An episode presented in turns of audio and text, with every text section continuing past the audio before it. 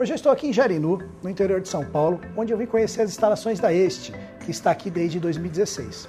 No Talk Ticho de hoje, eu vou conversar com o Márcio Matanos, que é gerente da planta aqui de Jarinu. Eu sou Felipe Quintino, CEO do Nexon Group e fundador do portal Ticho Online. Sejam bem-vindos a mais um Talk Ticho.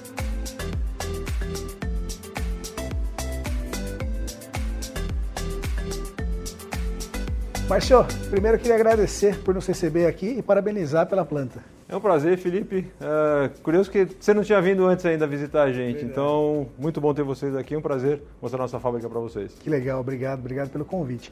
Marcelo, eu queria começar o nosso bate-papo. A Este é uma referência global com relação à sustentabilidade. Queria que você falasse um pouquinho das ações da Este a nível global de sustentabilidade. A missão da Este é levar bem-estar a todas as pessoas do mundo através de soluções de higiene e saúde. Uh, nessa linha, a gente entende que a gente tem um, um alcance muito grande, a gente chega a, a um número muito grande de, de, consumidores.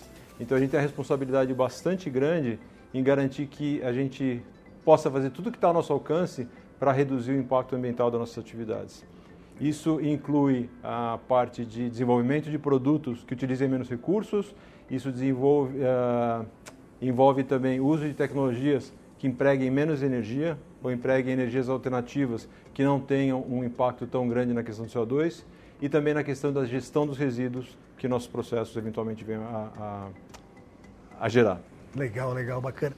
E a Este lançou recentemente também novas parcerias né, com, com fabricante de, de máquinas, fabricantes de insumos, aonde reduz também é, consideravelmente as emissões de CO2 né, e desenvolvimento de, de novas tecnologias até para a fabricação de papel ticho.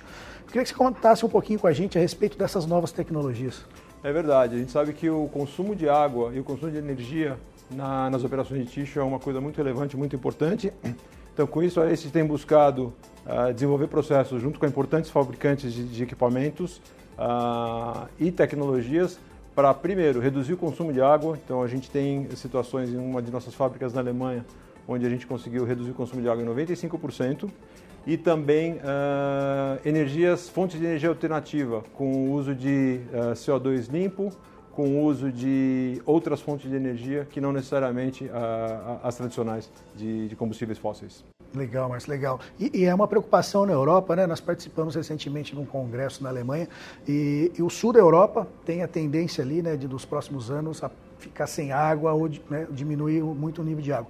E energia, por conta de tudo que está acontecendo na Europa com relação à guerra, né, a energia que, que, que vinha da, da Rússia e tudo mais. Então é um desenvolvimento bem interessante, mas que serve para o mundo todo. Né? Eu acho que o ticho, nem você disse, é, o consumo de energia e água é um dos temas mais importantes. Esse desenvolvimento puxado é muito interessante para trazer também para todas as fábricas da Este. Exato. A gente tem também um projeto muito interessante, é, nós somos pioneiros na, no desenvolvimento da tecnologia de fabricação de ticho a partir de palha de trigo.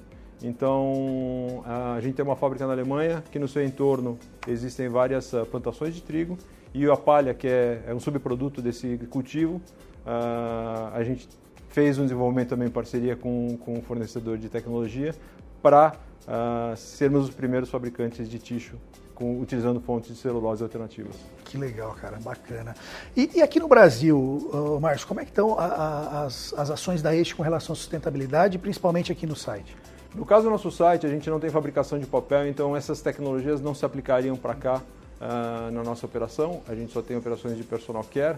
Uh, todavia, todo, a gente fabrica entre 1.000 e 1.500 toneladas de produtos uh, mensalmente na nossa fábrica e todos os resíduos provenientes dessa, dessa atividade eles são direcionados para um segundo uso. Então, absolutamente quase nada da nossa produção é, é, não, não é descartada em aterros sanitários.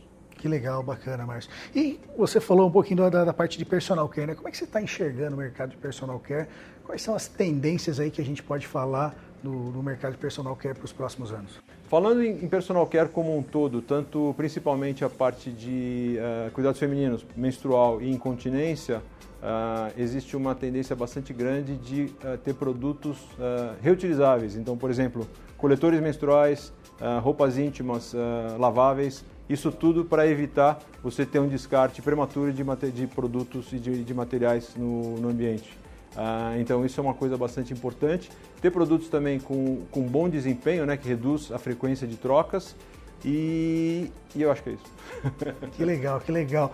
E, e a, as fraldas Pentes né, vieram há alguns anos atrás e você acha que cada vez mais ela, ela vai tomar o espaço, ela, ela cresce o mercado ainda de fraldas pentes, principalmente na parte de, de geriátrica? Com certeza, à medida que esses produtos se tornam mais acessíveis e que os consumidores uh, conheçam esses produtos, entendam as, as vantagens de utilizá-los, uh, a principal delas sendo a questão da mobilidade, então uma pessoa que tem incontinência não precisa ficar presa em casa porque não se sente segura de ter um produto que vai oferecer a proteção necessária.